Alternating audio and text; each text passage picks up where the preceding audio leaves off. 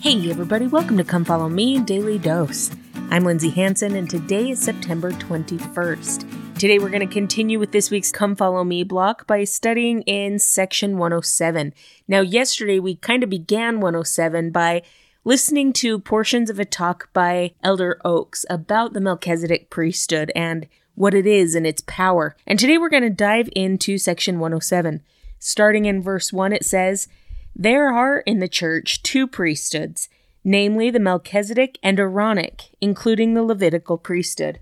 Now it's interesting because he says, okay, there are two priesthoods here in the church, and then he mentions three priesthoods. And the reason is, as it says here, the Levitical priesthood is part of the Aaronic priesthood. They're almost synonymous. The big difference between Levitical and Aaronic is how it's received. The tribe of Levi had a natural right to the priesthood, and so the Levitical priesthood came by right, whereas the Aaronic priesthood, even though it was the same priesthood, same keys, same authority, came by action, meaning through choices and righteousness and things like that. So that's the main difference between those two things, but it really is just two priesthoods, Melchizedek and Aaronic. And if we're going to get really specific, it all falls under the same priesthood, the same Melchizedek priesthood, even though it's broken into a lesser priesthood and a higher priesthood. Going on in verse 2, it says, Why the first is called the Melchizedek priesthood is because Melchizedek was such a great high priest. Now, I love this scripture because truly, this idea that the priesthood was named after Melchizedek because he was such a great high priest is great evidence to me that there are things missing from the Bible as we have it now. What we know of Melchizedek from the Bible is that he was higher than Abraham, which is a big deal because Father Abraham was a big, big deal in the Old Testament. But really, we don't know a lot about Melchizedek other than that little bit that we have in the Old Testament, a reference to him in the book of Hebrews and how he was this great high priest, and what we have through revealed in modern day scripture. So, really, this verse leads me to believe, in the fact that the Melchizedek priesthood is named the Melchizedek priesthood leads me to believe that there is so much more about Melchizedek that we don't have in our scriptures today. And I look forward to learning more about him someday.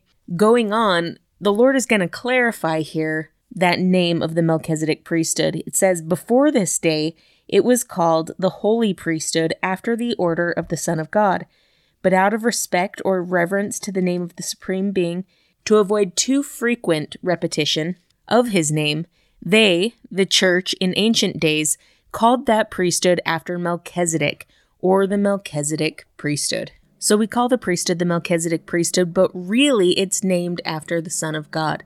And I think sometimes that's important to remind ourselves because this power is not the power of Melchizedek, it's the power of God. That power, that Melchizedek priesthood power, is the same power by which the worlds were made.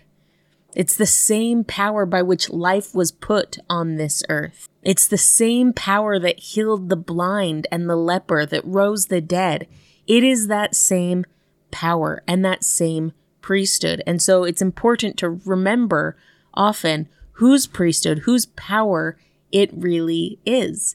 It isn't the power of Melchizedek, it is the power of God. But by his power and through his power, we now can act in his name on the earth today to work miracles, to work within the church, and to bring to pass his work and his glory. Elder Uchtdorf once said, Christ is the source of all true priesthood authority and power on earth. It is his work in which we are privileged to assist, and no one can assist in this work except he shall be humble and full of love, having faith, hope, and charity, being temperate in all things, whatsoever shall be entrusted to his care.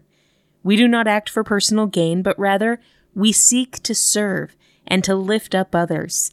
We lead not by force, but through persuasion, long suffering, gentleness, meekness, and by love unfeigned. It is his power to bring to pass his work and his glory, which is why every single priesthood holder can trace the lineage of their priesthood all the way back to the Savior himself.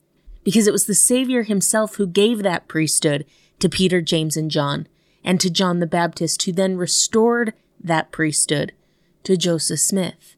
And that same priesthood authority has remained on the earth unbroken since then. There is incredible power in understanding priesthood authority. Priesthood authority is one of the main things that makes us different than any other religion that preaches and teaches about Jesus Christ.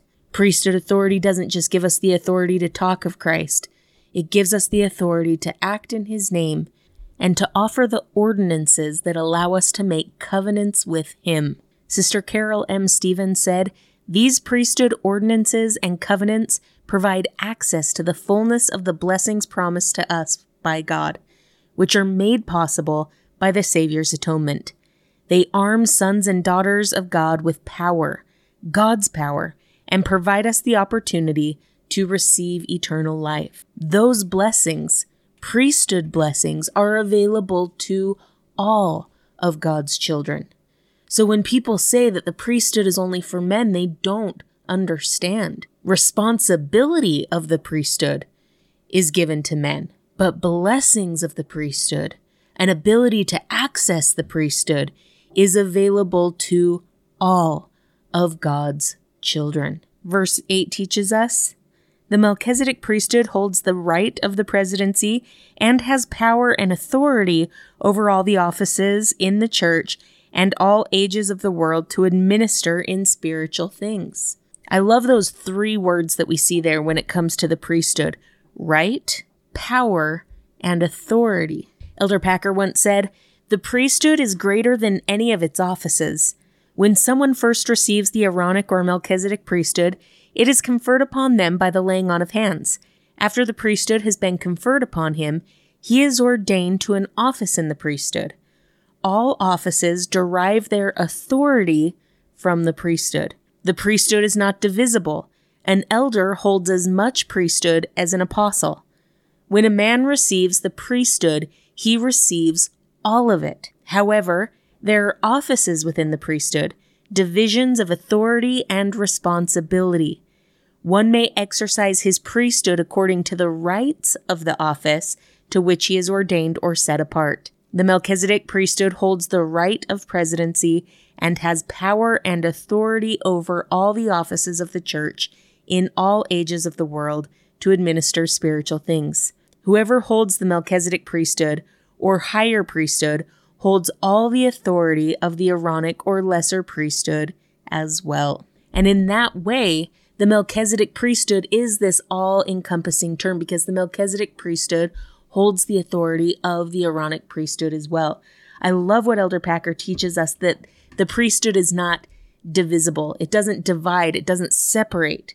Rather, there are certain rights available to the Melchizedek priesthood that aren't available to the Aaronic priesthood. There's certain authority that's available for Melchizedek priesthood holders that isn't available for Aaronic priesthood holders. But my friends, it's the power of the priesthood that perhaps, arguably, matters the most. Because the power of the priesthood comes through righteous living on the part of the priesthood holder. And without the power of the priesthood, a righteous priesthood holder can do nothing with the right or the authority of the priesthood. President Nelson taught, I fear that there are too many men who have been given the authority of the priesthood, but who lack priesthood power because the flow of power has been blocked by sins such as laziness, dishonesty, pride, immorality, or preoccupation with things of the world.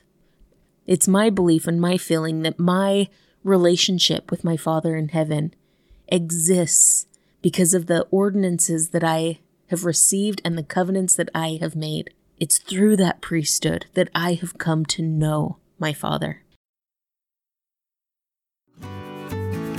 Thank you so much for listening today. If you're enjoying this podcast, make sure to follow us on social media, subscribe, like, comment, or share. This has been Come Follow Me, Daily Dose, and I'm Lindsay Hanson.